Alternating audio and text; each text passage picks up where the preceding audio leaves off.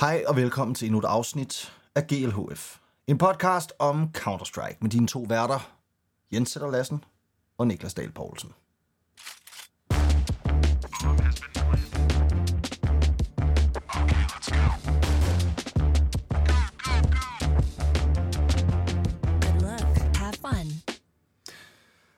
Nu er det ved at være noget tid siden, vi har lavet podcast. Det er det jo. Sidst vi lavede podcast, der var vi jo live sammen. Altså der var vi jo IRL ved siden af hinanden og lavede podcast. Ja, og det er primært faktisk, fordi jeg har haft en meget, meget travl uge her. Og det har jeg blandt andet, fordi at Thomas og jeg, Bense, vi skulle til Odense og snakke om Twitch og streaming og alt sådan noget. Og derfor så har vi ikke lige haft så meget tid, desværre. Men det nu, jeg var jo også i Odense, altså... Ja. Faktisk ret crazy, at vi lige var der på samme tid. Vi har begge to været dårlige til at lige få arrangeret det. Men nu er vi tilbage, og det passer perfekt med, at Dallas er slut jo. Dallas var egentlig meget overraskende for mig en ret fed turnering. Jeg tænkte, det ville være sådan lidt antiklimatisk, men det hjælper selvfølgelig også, at Astralis var tilbage, og det var jo en fed historie at følge også, fordi det gik dem jo faktisk overraskende godt. Så på den måde, så havde jeg ret stor optur over turneringen. Det var jeg lidt overrasket over. Ja, der kan man sige, altså det går dem godt, fordi det kan være, at vi lige skal snakke om dem først. Altså det går dem godt, indtil det så ikke går så godt mere, fordi de ender jo lidt med at tabe en kamp, som man tænker, den skal de vinde. Ja, jamen det gør de egentlig af to omgange. Altså jeg synes egentlig både, at den kamp mod ENCE til at starte med, som de taber i kvalden til semifinalen, den skal de jo vinde, og så... Jeg ved ikke, om de thrower Inferno, men de får sgu ikke lige kørt den over målstregen, og de er i hvert fald foran 15-12 og sådan noget. Og sådan, så jeg vil sige, at det er skidt, at de ikke vinder den, men jeg vil også sige, at det er svært at... Altså, man skal være ret nederen type for at sige, godt, så slutter vi af med at sige, at Astralis, de gjorde det dårligt, fordi det er jo også bare en start, ikke? Og jeg tænker... Der kommer en turnering lige om lidt nu, og det er måske der, hvor vi skal se, om de så lige kan skrue lige en tand mere på. Jeg synes, det var okay, men klart... Altså, MOUZ slår også Heroic næste dag, ikke? Det hjælper også lidt på det. Altså sådan... Jeg synes ikke, det var så slemt. Nej, men jeg er enig. Altså, jeg synes også, altså, det er jo gode takter fra Astralis, som... Jeg ved ikke, hvor længe siden det er, at vi har set Astralis spille kampe af den her kaliber, og så trods alt gå så dybt i en turnering. Altså, hvornår har Astralis tit... sidst været ved en playoff i en stor turnering. Det er jo... Cologne 2022, ikke, som er snart ved at være et år siden, og det var også et andet line-up, og det følte man også var lidt et mirakel, ikke? Eller sådan, så det er meget, meget lang tid siden, at de overhovedet har været med til en fed turnering.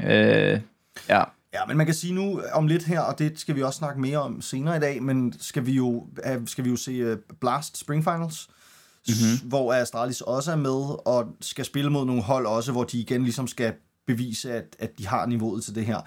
Men Niklas, hvad tænker du? Fordi altså, alle de her, nu kan man sige, rygter, som nu efterhånden ikke er rygter mere, men at Staehr lige så stille skal til Astralis, måske før, at, altså i starten sagde de 2024, men de åbenbart satte sig på, at de kan hive ham ind noget tidligere.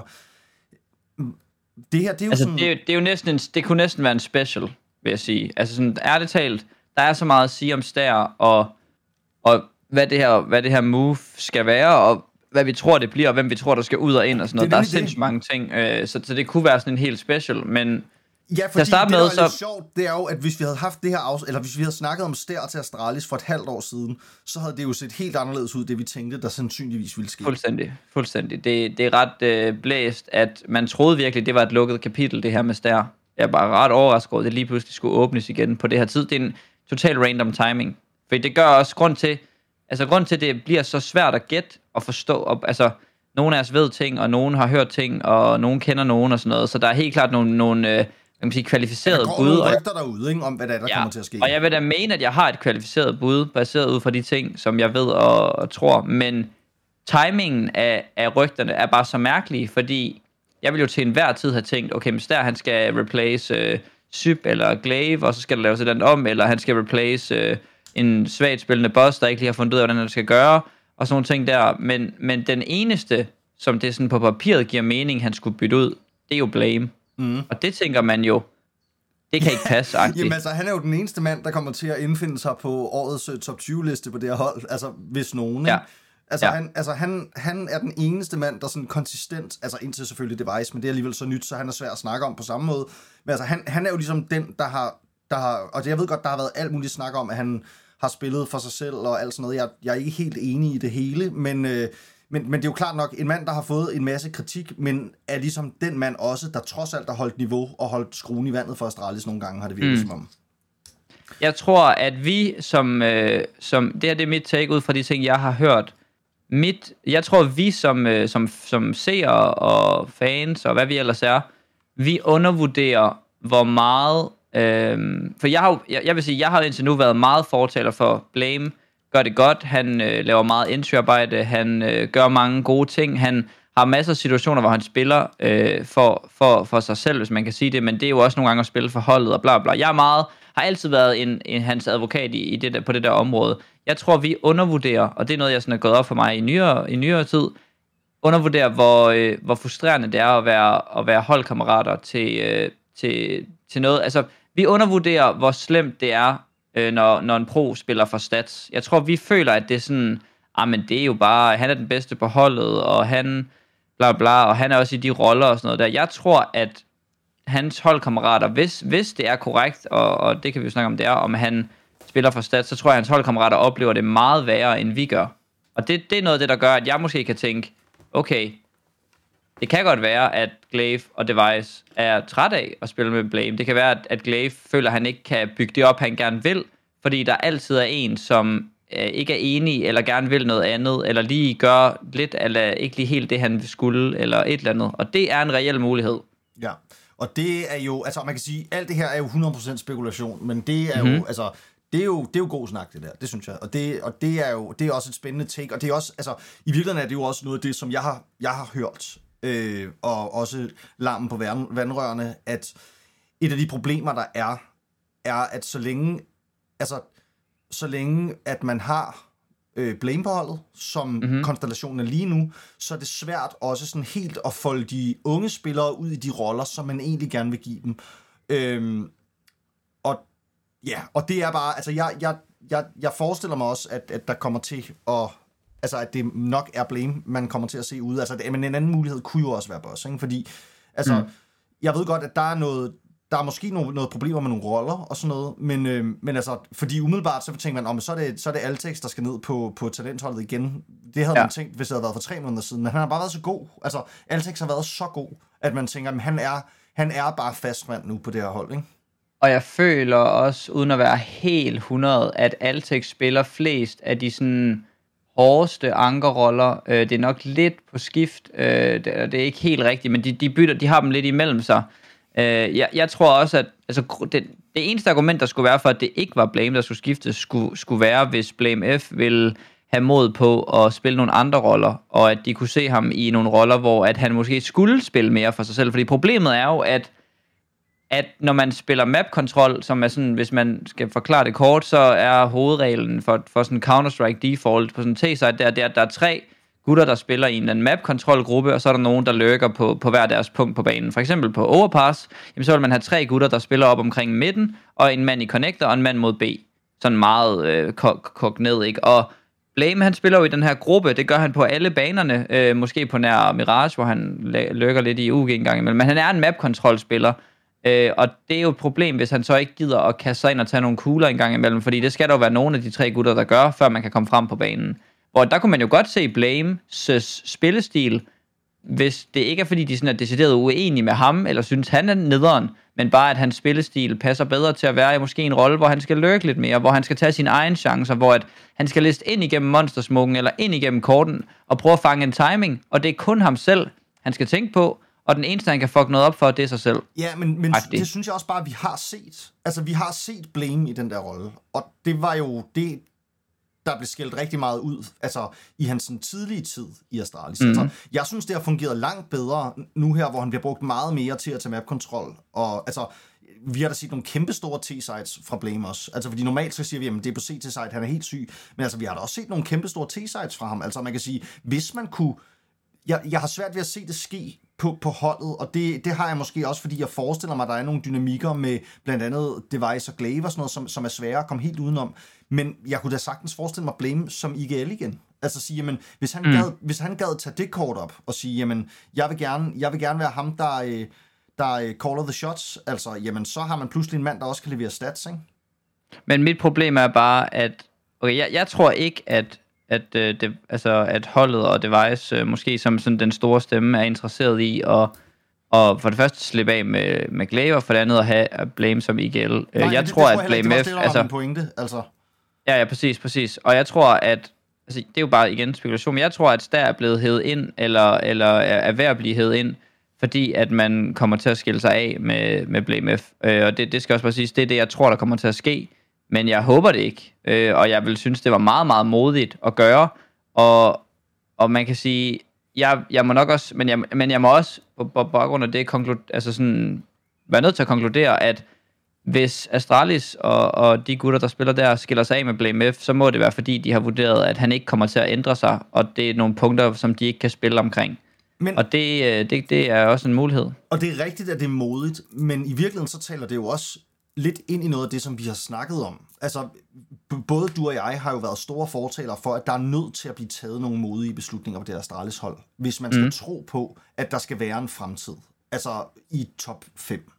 Ja. Og det er måske noget af det, der er ved at ske. Altså, man kan sige, hvis man skiller sig af med blame nu, og det fejler, så vil folk jo sidde og tage sig til hovedet, ikke? Altså, og det er der, jeg mener, at jeg er fuldstændig enig i, at det er en modig beslutning, fordi hvis man skiller sig af med på papiret den bedste mand, og at man så kommer til at klare sig endnu dårligere, så kan der jo sidde nogle folk derude og sige, I told you so, ikke? Altså, ja, det er jo klart, fuldstændig. Altså, det er jo klart, men omvendt, så synes jeg også bare, jamen, det er da fedt at sige, jamen, lad os få en af de unge gutter ind, altså Staehr, hvad er han, 19 eller sådan noget, ikke?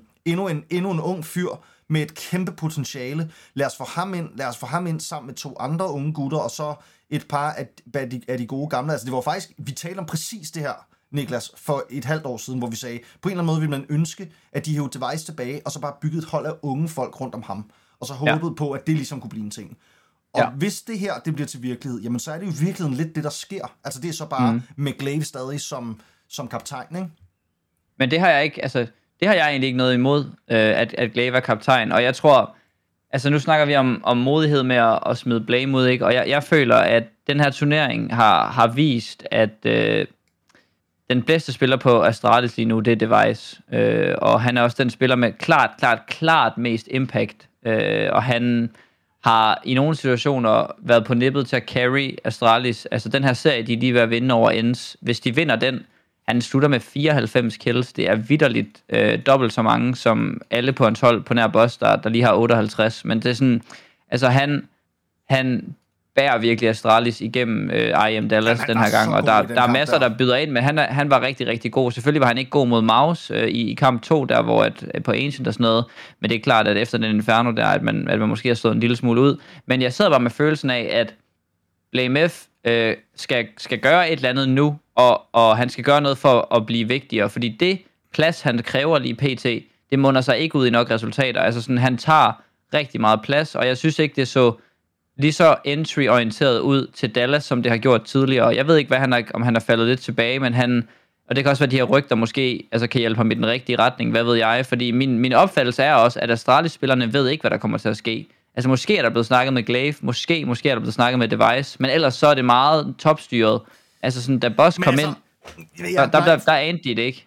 Nej, det har jeg også, det kan jeg godt huske, vi har snakket om, det kan jeg også godt huske, du fortalte, at du havde talt med nogle Astralis-spillere, som havde sagt det, men man må næsten gå ud fra, at de også har lært af deres fejl hos Astralis, og at det er svært ikke at inkludere for eksempel gla1ve i de her beslutninger. Altså, ja, der selvfølgelig det han også med. Det vil jeg tilte fuldstændig ud over, hvis jeg... Ja, det var nok mere blameF, jeg tænkte på. Der er sådan, jeg tror ikke, han ved, om det her det er ren rygter, eller om det er en realitet.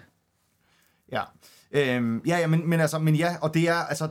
Det er super spændende, og det er sgu ikke til at vide, altså det er også spændende, hvis det så er blame, der ryger, jamen hvor ryger han så hen, altså fordi han er jo, altså han kunne jo være top rifler på nærmest alle tier i et hold, ikke? Meget interessant. Ja, super interessant, altså, men altså lad os lige snakke lidt også om, hvad der ellers er foregået, fordi nu kan man sige, du har jo fulgt den turnering, som vi skulle snakke meget om i dag, og som vi nu måske ikke kommer til at snakke helt lige så meget om, men det er jo Dallas. Niklas, og den helt store historie er jo bare, at ENCE vinder, og at det er fantastisk, og at det giver super god mening. Ja, MOUZ er det, altså det er ikke til at forstå, hvad der lige sker for dem. Dexter, deres IGL, spiller lige pludselig godt. JDC, han spiller lige pludselig vanvittigt godt.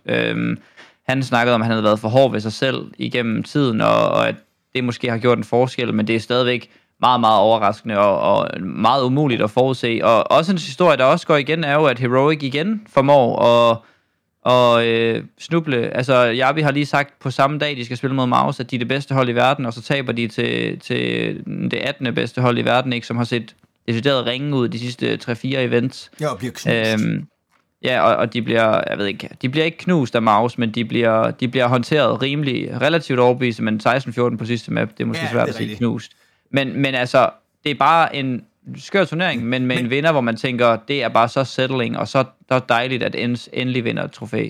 Ja, man kan sige, altså, ja, det kan godt være, at det ikke er en decideret, bliver kørt ud af banen, men det er totalt, altså, det er et MOUZ-hold, der ser meget, meget solid ud, og faktisk også hele vejen til finalen. Jeg var faktisk lidt overrasket over, at det blev så one-sided en finale. Jeg havde forestillet mig, at det ville blive en tættere finale mellem de her to hold, selvom at, altså, man jo synes på papiret, at ENCE skulle være det stærkeste hold af de to. Ja. Jamen så havde jeg faktisk, når man så på, hvor godt MOUZ havde spillet, og hvor gode de så ud, da de spillede mod eksempelvis Heroic, jamen så havde man... Men sådan er finaler tit med underdogs. Ja. Altså når underdogs når til finalerne, det er ligesom i alle major-finaler, der har været de sidste 10 år, altså i lang tid, hvor hver gang det sker, at det er sådan en underdog-finale, Astralis har prøvet det 2 gange, Vitality prøvede det mod Gamer Legion, det er sådan en klassiker, så crumbler de lidt, når det kommer til stykket. Det er meget sjældent, at den her underdog ender med at tage sejren, og jeg synes, sådan en 2-0-finale, det er bare en klassiker efterhånden.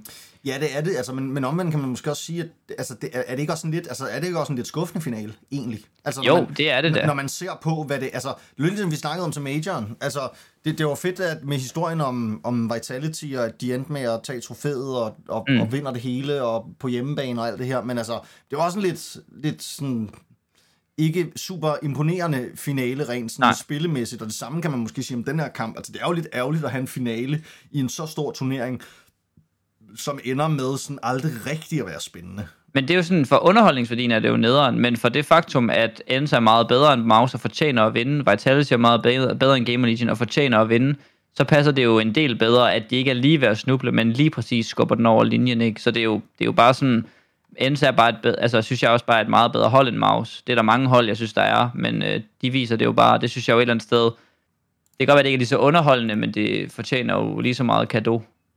Og hvis ikke, altså sådan, og det sætter det lidt mere på plads, at det er sådan, okay, ENCE var overbevisende vinder til Dallas og vandt nogle svære kampe, og det har de gjort. Altså, ENCE har vundet så mange svære kampe de sidste 1,5 år.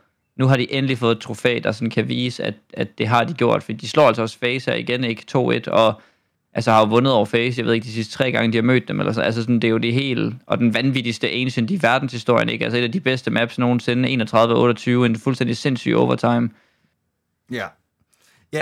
Jamen det er, og det er med 2 IGL'er, som bare caller for sindssygt, altså at blive ved med at snyde hinanden, og jamen det er jo drømmen, altså det er jo også det, de kan, når de store mødes på den her måde. Men vi nærmer os jo også lige om lidt et CS2-release, hvor at man måske også skal begynde at kigge lidt på nogle af de andre store hold, altså, fordi det er noget af det, og det er noget af det, jeg også tænker faktisk, vi skal lave også en lille special om på et tidspunkt, men altså, hvor vi kan tale lidt om Heroic og G2, altså blandt andet, fordi man kan sige, Heroic og G2, jeg tror, der var mange, der havde tænkt, det bliver nok en af dem, der løber med sejren til den her, ikke? Nu er det altså dem, der skal, nu skal de ordentligt fra start, vi skal have Heroic, vi skal have den her Heroic-sejr, og jeg skal være ærlig og sige, men jeg troede faktisk igen på en Heroic sejr. Det gjorde jeg. Altså, G2 og Heroic var mine klare favoritter. Ligesom jeg gjorde til majoren, så tænkte jeg, jamen altså, G2 måske på papiret det stærkeste hold, rent sådan firepower-mæssigt, Heroic, nok dem, der ender med at vinde det hele. Det var jeg ret overbevist om, det ville være sådan, majoren kom til at gå. Det ville være, var jeg ret overbevist om, og også ville være sådan, den her turnering kom til at gå.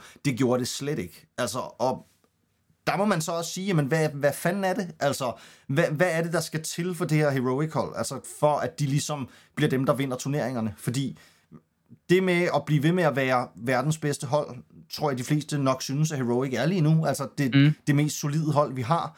men som ikke kan vinde trofæer, jamen altså, så på et eller andet tidspunkt, så skal der jo ske noget. Der kan man sige, der vil release CS2 måske være et meget godt tidspunkt. Ja, altså jeg tror, at det kun er dem, der ved, hvad der skal ske, fordi man kan jo ikke kigge udefra ind og sige, ham her skal vi skifte ud, ham her spiller dårligt, de har problemerne med at choke, altså sådan, jo, de har problemer med at choke, kan man sige, fordi de kommer jo altid langt, og så kan man sige, de taber til hold, de er bedre inde, men om jeg vil kalde det choking, ved jeg ikke, fordi nu, Shush og Stavn er klart dem, der har været mest udskilt for at falde igennem, når det bliver vigtigt, og det var dem, der spillede allerbedst mod MOUZ, ikke? Så altså, man fatter jo ikke, hvad der foregår i det der hold, og jeg synes, det ville være svært at prøve at give et ordentligt bud på, hvad der skulle ske. Men en CS2-release er der helt sikkert en mulighed for at ryste posen, og måske være det, der lige giver dem et ekstra nøk. Det kan også være det, der slår dem fuldstændig ud af kurs. Altså sådan, det ved man heller ikke. Og jeg tænker både, at vi skal lave en, bare lige for at vi ikke får taget for meget hul på det, en CS2-special og en sådan, måske en transfer-special eller en rygtebørs-special. Fordi der er så mange hold, som vi kan snakke om udskiftninger om, som har kæmpe problemer, og som har brug for udskiftninger. Vi kan også bare kalde vores podcast Rygtebørsen, Niklas, og så bare i stedet for at snakke om alt det her lort om Counter-Strike, så bare sådan generelt snakke om rygter, og hvis der ikke er nogen, så kan vi starte nogle. Ja, vi kan starte nogle dramaer. Ja, det kunne være sådan en drama-podcast. Må vi bare snakke om rygter? Ja. Hvad tror du, Huxi ryger? Nej, det tror jeg ikke. Det tror jeg, han gør. Ja. Det tror jeg faktisk desværre, at han gør. Jamen det vil jeg føle var, altså det måske, jeg tror det ikke, fordi jeg ville føle, det var et meget whack move. Og jeg tænker, at det er meget, der er nogen, der skal kigge indad, hvis man bare bliver ved med at skifte sin IGL. Fordi han har helt sikkert nogle individuelle problemer, ingen tvivl om det, og han skal gøre det bedre, men der er masser af vigtige kampe, hvor der er andre end ham, som heller ikke gør det, de skal. Ja, og det altså, og jeg vil tro G2 måske har. Jeg ved ikke om det er offentligt, men jeg tænker, de må næsten have det dyreste lineup i verden, hvis man bare lige kigger på de der spillere der er der. Ej, det er også noget ved det med Vitality faktisk, har jeg hørt. Ja, det er nogle rygter om Vitality og sådan noget, men de må i hvert fald være deroppe af, ikke? De er rimelig dyre, ja, og, ingen tvivl. Og det er jo ikke, altså de vinder ikke nok, kan man sige. Og en femteplads eller sjetteplads eller hvad de ender på her, kan jo heller ikke være tilfredsstillende for det her hold. Nej. Og altså bare lige for at vende tilbage til Heroic, så noget af det, som jeg ligesom hæfter mig ved, når jeg kigger på det her hold, det er jo, at det er faktisk et af de hold, hvor jeg har aller sværest ved at lege sådan en lommeekspert og sige, hvad man lige skulle gøre, ikke? Fordi der er jo ikke nogen, man tænker, når man ham smider vi ud, og så hiver vi en anden ind, og så skal det nok gå. Altså, ja. Hvor der er rigtig tit, at man bare siger, men ham der IGL'en der, han er sgu for dårlig, ikke? Men altså Cadian, han er sgu syg. Altså, det må man bare sige. Ja. Han er godt nok, derfor har han sgu lyttet til meget lort, og han ikke er god nok med AVP'en og sådan noget. Men han bliver sgu ved med at være god. Altså, han er ikke den bedste i verden, men han er fandme god. Og han er fandme god nok til at være IGL og spille AVP. Det må men man altså sige, han har bevist, ikke? Der er jo også en verden, hvor at hvis man gerne vil være et fuldstændig sindssygt vanvittigt hold, det er nok ikke en mulig verden længere. Men så synes jeg stadigvæk, der er en snak om, at man kan godt smide... Altså, ikke fordi Cadian er dårlig. Jeg synes, Cadian er virkelig, virkelig god. Men der er jo en verden, hvor at hvis man får Device ind på det der hold, og måske har Staehr som in-game leader, at så løfter man loftet. Og det tænker jeg ikke, de er interesseret i. Jeg føler, de også synes, at deres loft er højt nok til at vinde turneringer. Så det er også derfor, jeg tror ikke, man vil snakke om udskiftninger, fordi de har ikke brug for at nå et højere topniveau, eller et højere bundniveau for den sags skyld. De har bare brug for, at når det gælder, så kan de alle sammen lige perform, og ikke, at der er nogen, der sådan lige melder ud. Ja, og vi bliver også ved med at sige, hver gang der er en ny turnering, så siger vi, at de skulle favoritter. Heroic, de skal nok vinde den her. Nu er det deres. Ja. Altså, og det er jo fordi, altså, loftet for niveau er højt, og jeg synes ærligt, at Heroic burde være verdens bedste hold. Det synes jeg virkelig, det burde. Men det føler man ikke rigtigt, de er, når de ikke vinder. Og det er sgu lidt underligt.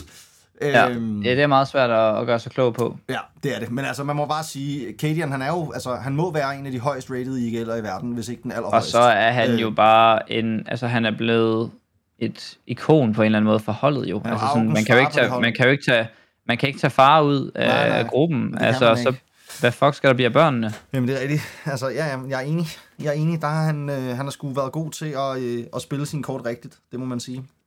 Ja, og jeg tror ikke engang, altså en ting er kortene, altså han er en mand, der helt sikkert ved, hvad han laver på den måde, men jeg tror også bare, at han er lederen på holdet. De snakker alle sammen om ham med de der meget, meget store ord, og jeg tror sgu ikke, de ved, hvor de skulle gå hen, hvis ikke han fortalte dem det. Ikke sådan, fordi de ikke fatter noget, men sådan, han er bare den tunge stemme, og når det brænder allermest på, så tænker jeg, at der har man da mega meget brug for ham. Ja. Men det kan også være, det er dem, der, det kan også være, han bliver en flaskehals. Altså, hvad ved jeg? Det... Men det er jo ikke, det er jo ikke ham, man kigger på og tænker, det er grunden til, at de ikke vinder turneringer. Overhovedet ikke, ikke som statistisk. Så skulle det være, altså stilen og eller sådan noget, hvor man tænker, okay. Nej, overhovedet ikke. Jeg tænker slet ikke individuelt her. Han er faktisk meget, meget overraskende god, og synes virkelig, han har forbedret sig meget. Og det er jo også igen, det er jo bare kastet et bud ud i luften, som jeg ikke har nogen som helst idé om. Men hvis man skal kigge på noget, man kan jo se, at spillerne er gode nok til at vinde turneringer, så må man jo kigge på, så må det jo være noget mentalt, eller noget strategisk, eller noget ledelsesmæssigt, som går galt. Og så kan man jo kaste Cadian op, man kan kaste et mentalt team op, man kan kaste Heroic som organisation op, man kan bruge mange ting, men altså, der er jo ingen tvivl om, at spillerne er gode nok. Nej, det er rigtigt. Det er sgu ikke sådan lige til at gøre sig klog på, hvad der skal ske, hvad der skal ske der, og hvordan de... Det er Snappi og ja, ENCE. Det er fucking lækkert, og det er jo bare fortjent. Altså, det er virkelig fortjent. Altså, de har virkelig spillet sig i sædet til snart at skulle løfte et trofæ. Ja, og han har jo også, altså Snappi har jo snakket om det så mange gange, ikke? Hver gang vi er lige ved, så er der nogen, der kommer og køber vores bedste spillere, og så skal vi i gang igen, ikke? Ja. Og det... Ja, og det er sgu sejt, altså. Han bliver ved med at bygge sådan et mini-face, ikke? Han bliver ved med at kunne hive en eller anden mand ind for så igen at spille sig op til at være blandt de bedste i verden. Og det synes jeg da også, at man beviser med en sejr her, på trods af, at de lige nu befinder sig forholdsvis langt nede på listen af hold i verden. Ja, men coach, skal vi ikke bare lige kort, inden vi slutter dagens episode, snakke lidt om den turnering, vi skal til at se om lidt, fordi der er jo meget, meget kort tid til, at det går løs igen. Og det er vildt at forestille sig, at der er så mange turneringer. Jeg kan slet ikke forestille mig, hvordan det må være at være pro i disse tidlige sommerdage her, fordi de rejser så sindssygt meget, at man næsten ikke kan få luft. Man kan sige, at i det mindste så kan de bare blive hængende i USA. Jamen, det er rigtigt. Det er det gode, fordi det er jo så i Washington, og det vil sige, at det er det næste, der er lort for os stakkels mennesker herhjemme, det er, at vi skal sidde igen midt om natten og se Counter-Strike. Men det er lidt bedre. Altså, fordi kan det ikke passe det på er det østsiden eller vestsiden, eller det er på den anden side af... det er østkysten, ikke? Af USA, ikke? Så det vil sige, at vi får lige kampene starter klokken 4 i stedet for klokken 6, og de slutter klokken 3 i stedet for klokken 5. Altså, det kan lidt. Det hjælper lige en smule. Ja, men hvad siger du? Altså, fordi umiddelbart, så siger jeg jo helt klart Heroic og G2 favoritter til at vinde sammen med Vitality. Men... Det er de. Altså, og nu, jeg vil sige, nu er der lidt færre hold med, ikke? Altså, sådan, problemet er, at før, jeg havde egentlig, da vi snakkede på TV2, der skulle vi lave sådan en prediction af 4 hold, vi troede, der kunne komme til at vinde. Og der havde jeg Heroic, G2, Cloud9 og ENCE. Og hverken, altså der er ikke så mange af de her hold med til den turnering, der kan lave et opsæt. Altså sådan, Vitality, G2, Heroic eller FaZe, det skal være de 4 hold, som altså ikke måske er i semifinalen, men det skal være et af de 4 hold, der vinder. Altså der er faktisk no way, at det ikke er et af de 4 hold. Altså Cloud9 ligner vitterligt et fuld chokhold PT. Altså de sejler så hæftigt, man fatter ikke helt, hvad der foregår. Det er så mærkeligt. Altså igen, tilbage til... Et af vores yndlingsemner her på podcasten er jo, hvorfor booster, ikke? Hvad fanden er det, der foregår? Jamen, altså, og også, altså sådan, de har en forfærdelig serie mod FaZe, og taber 2-0, tror jeg, der til Astralis, og altså sådan, det er fuld chok, det der. Men det, jeg tænker, som altså, der er de her 4 hold, som helt sikkert en af dem kommer til at vinde, og jeg ved ikke, hvordan, jeg ved ikke, hvorfor, men man vil jo bare igen sige Heroic, G2, mine store favoritter. Vitality er selvfølgelig også favoritter, men jeg har bare... Det er meget sjældent, vi ser en major-vinder komme ind i deres næste turnering, og så tage sejren. Man skal jo sige, at Vitality er blandt favoritterne, når de... Det skal man, men det er bare hver gang, at man lige har vundet en major, så er man lige sådan lidt mere chill efter, man har ikke lige givet den så meget gas, og ja, jeg tror, de kommer lidt ind med det med sådan en, lad os se, hvad vi kan med det, vi har, og hvis ikke det er nok, så er det ikke nok. Jamen, og man kunne også godt forestille sig, at Vitality i virkeligheden er lige så stille på vej lidt på sommerferie, ikke? Altså, 100%. Det der med, at de har indfriet målet. Målet var at vinde den major. De gjorde det i Paris. De vandt hele lortet. Og nu ved de, at lige om lidt, så skal vi til at spille CS2. Altså, det er jo ikke død og pine en turnering. De skal vinde den her. Altså, selv hvis de ryger ud i første runde, jamen altså så, eller i en lower bracket final, et eller andet, jamen så er de jo stadig, altså, så vil de jo stadig have gjort, hvad de skulle det her forår, ikke?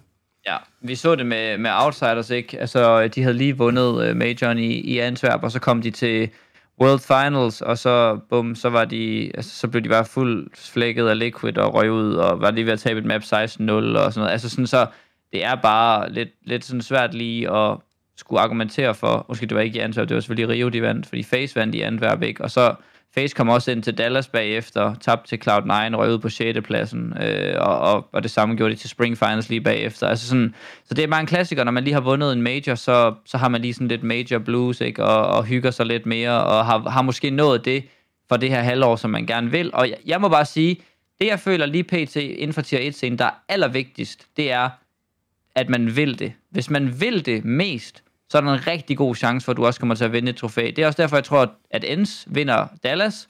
Og det er også derfor, jeg tænker, at det er et hold som G2 eller Heroic, der skal vinde den her turnering, fordi det er helt klart dem, som vil det mest.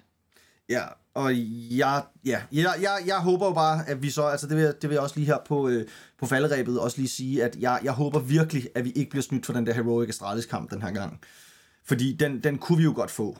Hvis, altså, fordi Heroic med al sandsynlighed vinder over deres første kamp, ikke? Altså, de spiller mod Complexity. Jeg vil ikke sammenligne dem og sige, at det ligesom Cloud9 heller ikke har fungeret for dem på det seneste, for det har ikke fungeret for dem nærmest nogensinde. Det er mange år siden, at Complexity var et hold, man talte om, føler jeg. Ja. Og det gør jo, at de, altså, Heroic skal vinde den kamp. Astralis FaZe sværere umiddelbart for Astralis, men hvad vi har set fra Astralis på det seneste, og hvordan vi har set FaZe også være en lille smule skuffende, jamen altså, så ser jeg da egentlig Astralis rimelig godt kan vinde over FaZe. Altså, den er rimelig 50-50. Og så kunne vi jo godt være heldige at få en Heroic mod Astralis kamp i en upper bracket final. Det kunne da være drømmen, altså. Ja, det ville det. Men der er bare, altså sådan, og hvis det, altså der er jo bare det, hvis det ikke sker i den upper final, så sker det først i finalen, at de møder hinanden, agtigt. Ej, det er ikke helt sikkert, men sådan, der er langt til at mødes igen, ikke? Og det er svært at se, altså, Astralis slå FaZe. Men hvis der er et tidspunkt, man skal slå FaZe i en turnering, så skal det være i åbningskampen. Så det er slet ikke umuligt. Jeg er også sådan lidt, altså, jeg blev også lidt irriteret, nu bare lige på Astralis der, fordi lige inden, at de skulle spille mod MOUZ i den her semifinale, som vi tænkte, i den her kvartfinale, som vi tænkte, den kan de helt sikkert godt vinde, den lignede de skulle vinde, så kom de her rygter ud, og jeg er altså også lidt bange for, at de her rygter har slået Astralis en smule ud af kurs. Og hvad mænd, der sidder derinde og føler, er det mig, der bliver skiftet ud, det kan være, der slet ikke er blevet sagt noget, så der er 3, der sidder og er bange for at blive skiftet ud. Altså, det ved jeg ikke, om det er godt. Det kan selvfølgelig også være, at det får dem op i gear, og de lige pludselig føler, at jeg spiller for min plads, og så giver den fuld gas. Men det er en meget...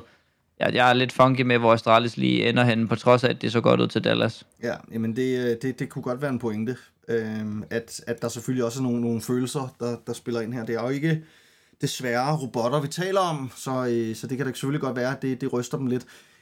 Kan vi ikke lige, Niklas, også bare lige, nu er det så længe siden, vi har lavet den her podcast, jeg kunne godt tænke mig lige at snakke om det der brasilianske superhold. Og nu kan folk, der har bare lyttet til det her, kan ikke se, at jeg laver de her rigtig fede anførselstegn. Fordi, altså, hvad er det, der foregår? Ideen om at have Art og Fallen på det samme hold. Jeg synes også, det virker fuld griefing. Altså, kan det være rigtigt? Sådan... Altså, sådan, jeg mener seriøst, er det nogen der tænker sig om, der tænker det? Altså, og er det bare et rygte? Men altså, det er jo trods alt et rygte, der har noget vej til øverste rygtebørs, kan man sige. Altså, et rygte er jo altid, hvad kan man sige, dets validitet er jo nok også altid påvirket af, hvor fedt et rygte det er. Og fordi det her det er et meget, meget fedt rygte, så er det nemt at komme til toppen, tror jeg. På trods af, at det kan være, at det har ingen hold i sig. Men hvis det er en realitet, og det kommer til at ske, så synes jeg, at det minder mig en lille smule sådan om toppen af den danske powerliga, hvor man sådan lidt roterer nogle spillere rundt, og man vælger dem, man kender, og dem, man har spillet med for et halvt år siden, fordi de er nok egentlig søde nok, og de har fundet motivationen igen. De er klar til at spille, og det, der var problemet sidst, det er ikke et problem den her gang, og bla bla bla bla bla. Og så sidder man og kigger på den brasilianske scene, og så har man vanvittige talenter, der flyder rundt, altså, og dem kigger man slet ikke på. Det er virkelig en total falliterklæring, at man skulle, som Furia, hive 2 afdankede spillere ind, fordi de har nogle store navne, og forventer, at det nogensinde skal blive godt. Ja, fordi det er jo sådan, altså det har vi også, det er også ved at være en gammel kending her i vores lille podcast, men altså Yuri og Cesarato, de har jo fortjent at spille på et top 3 hold i verden. Ja, de er sindssyge. De har fortjent, at der ville blive, altså jeg håbede rygtet ville være, Fallen indstiller karrieren, nu kommer CS2, laver sit eget hold med Cesarato og Yuri som de to sådan store veteraner, og så bygger et hold rundt om dem, af nogle unge spillere. Og så siger, Big Ucera, Skulls, Sui, Insani, alle dem her. Altså, sådan, hvad fanden sker der? Altså, sådan, altså Pain de er der... fuld legit, ikke? Pain er mega legit. De spillede en virkelig flot major. Man har kunne se, de har noget. Altså, deres IGL gjorde det sindssygt. Spiller også nogle fede roller og sådan noget. Det kan også være... Men altså, der skal nok være talent at finde. Det kan simpelthen ikke passe, at man kan blive ved med at sådan, altså, at bage kage på den der krumme, eller hvad man siger. Og nu ved jeg godt, at det lyder lidt også bare som sådan et rant, altså, men sådan, altså fucking Fallen, ikke? Altså, han er en legende, og jeg elsker Fallen. Jeg synes, han er så fed, men han var god i fucking 2016. Altså, det var, det er altså, det er fandme mange år siden, altså. Det var, da Ellen var 2 år, og nu bliver hun 9 lige om lidt, ikke? Altså, jeg mener bare, det er så lang tid siden, at det er sådan, altså, jeg tror, altså, jeg lægger næsten gerne hovedet på blokken og siger, han bliver aldrig god nok til at AVP på tier 1 niveau igen. Altså aldrig. Nej. Det gør han bare ikke. Altså, den eneste, og jeg tror ikke, han gider. Nej, det tror jeg heller ikke, han gider. Han gider altså, det ikke nok. Altså sådan dem, der vinder, det siger jeg bare lige igen, dem, der vinder Counter-Strike-events og er gode, det er dem, der vil det. Det er også derfor, der var så mange opsæts til majoren. Dem, der virkelig, virkelig vil det, det er dem, der vinder. Og det er derfor, jeg siger, kom nu mand, din gamle legende, træk dig tilbage, sig, det var sgu det. Jeg har vundet majors. Stop med at ødelægge det for andre ved at have et stort navn, som du kan komme ind på alle hold, og du vil, fordi du er fucking sej. Altså, og kæmpe ego. Altså, og det er bare sådan, der tænker jeg bare, tag de unge drenge med dig, og så få de der 2 maskiner i Cesarato og Yuri med, og så byg noget helt sygt med dem, og så lave verdens bedste hold. Altså, fordi det kan de godt. Det kan de godt. Altså, scenen er også så... underlig og rodet lige pt. Altså har været det jo nærmest i... Jamen jeg føler nærmest, det har været sådan her 1,5 år, at det bliver ved med sådan... Vi har ikke rigtig nogen, der har den her æra. Altså vi har ikke nogen hold, hvor man tænker, dem er der ingen, der kan vinde over. Og det er så lang tid siden, vi har haft det. Altså FaZe lignede lidt et hold, der var på vej til det. Nej, måske får vi det ikke igen. Og måske får vi det sådan i glimt, lidt ligesom at FaZe havde deres run, og Navi havde deres run, ikke? At vi har sådan halve år, hvor at der er nogle hold, som er umulige at slå, indtil der er nogen, der knækker koden, ikke? Men vi får nok ikke det der overvis igen, hvor der er hold, der ligesom, bare er bedre end alle andre. Men det er også bare derfor, jeg mener, jamen, lad os få en brasiliansk scene, som byder ind i det der virvar af, at alle hold kan slå hinanden på kryds og tværs. Fordi de har talent til det. Men det er jo for sindssygt at se lige nu, at der er jo seriøst ikke et seriøst brasiliansk hold. Altså Furia er jo det eneste, som er måske Pain. Altså, det er sgu lige før. Men altså, Furia... Pain-fylder er bedre end Furia. Det gør jeg også. Altså sådan no cap. Altså Cesarato, han er fuldstændig sindssygt god. Men altså, Pain har... Altså, der går ikke et halvt år før de er det bedste brasilianske hold, hvis det er de samme lineups, der går ud på den anden side af sommerferien. Nej, enig. Nej, men det kunne sgu være, det kunne være sjovt at se. Og så kan man sige, lige om lidt kommer CS2. Det skal vi også snakke om. Ikke i dag. Men vi skal snakke om det, fordi at det er jo en oplagt mulighed for, at nu sagde du lige før, der kommer aldrig en æra igen med et hold, der bare er bedre end alle andre. Lige præcis med release af CS2, der kunne der jo godt være et hold, som satte sig så hårdt på metaen, ligesom vi så Astralis gjorde, fordi at der er så store spilleændringer, så at den måde, man skal bruge smokes på, alle de her ting, altså den måde, man skal bruge utility, kommer til at være markant anderledes. Men altså, problemet er bare, at og det er det samme, der gælder, altså det bliver meget, meget svært at sætte sig på en meta, som ikke bliver læst og forstået. Altså der sidder jo bare så mange mennesker, der prøver at forstå og lære af dem, der er bedst, at du kan ikke få lov til at slippe afsted med at lave en Astralis, og sådan lige forstå, at man kan bruge HE'er i et år, uden at der lige er andre, der opdager det. Altså sådan, det kommer nok ikke til at ske. Nej, men altså, da Astralis var bedst til det, så var der jo også andre hold, der prøvede at gøre det, og bare ikke gjorde det helt lige så godt. Altså, jamen det er det, men jeg tror bare, at folk er blevet for gode, analyst og sådan noget der, de er bare blevet for... Jeg er ikke uenig. Jeg siger bare, hvis der nogensinde skal komme et hold, der er bedre end alle andre i en periode, så skal det jo være med eksempelvis... Ja, det er en rigtig god pointe på den måde, det er nok den bedste chance, der kommer længe. Ja. Så det er lille opfordring til, at Art og Fallen ikke skal være spillere på det samme hold. Altså, det, altså, Art skal måske faktisk bare ikke... Nej. Han skal måske bare ikke... Ikke mere. Altså sådan, han er nice, og han har været... Han er super nice, han har sgu været showman, det må jeg sige. Han har fandme nogle syge ting. Men det virker lidt vanvittigt. Men coach, skal vi ikke sige, det var det for i dag, og så tænker jeg, at vi laver en opfølger i næste uge, hvor vi lige så stille tager fat på, eller faktisk... Jeg tænker også, når den her turnering er ved at være slut, så kan vi lave noget både opfølgning på den, og snakke om rygte, og så tænker jeg, at CS2, det kan vi måske lave en special om den dag, hvor det udkommer. Ja. Fordi så giver det også bedst mening, fordi altså... Lige nu så sidder man jo med følelsen af, at det kunne lige så godt være, at det ikke kom, altså sådan i den her sommer. Altså man er bare sådan, man aner vitterligt ikke, hvad der sker, og man hører ingenting. Nej, jeg så ikke prøvet det. Nej, same. Altså sådan, så man ved bare ikke helt. Det, hvilket også er helt whack. Altså hvorfor har vi ikke fået til at prøve det? Og hvorfor er det der ikke, der bliver skrevet noget og sagt noget? Altså kom nu lige lidt. Ja. Jamen det er gået i sig selv igen. Ja. Det er sådan der. Nå, men ved I hvad, venner, tak fordi I lytter med, og vi beklager selvfølgelig, at der lige har været en lille uges pause her, men. Men vi er tilbage igen nu, og I skal nok få masser af content fra os. Så ja. Tak, husk at smide et follow på podcasten, så I kan høre, når der kommer nye afsnit. Det var alt for i dag. Vi ses.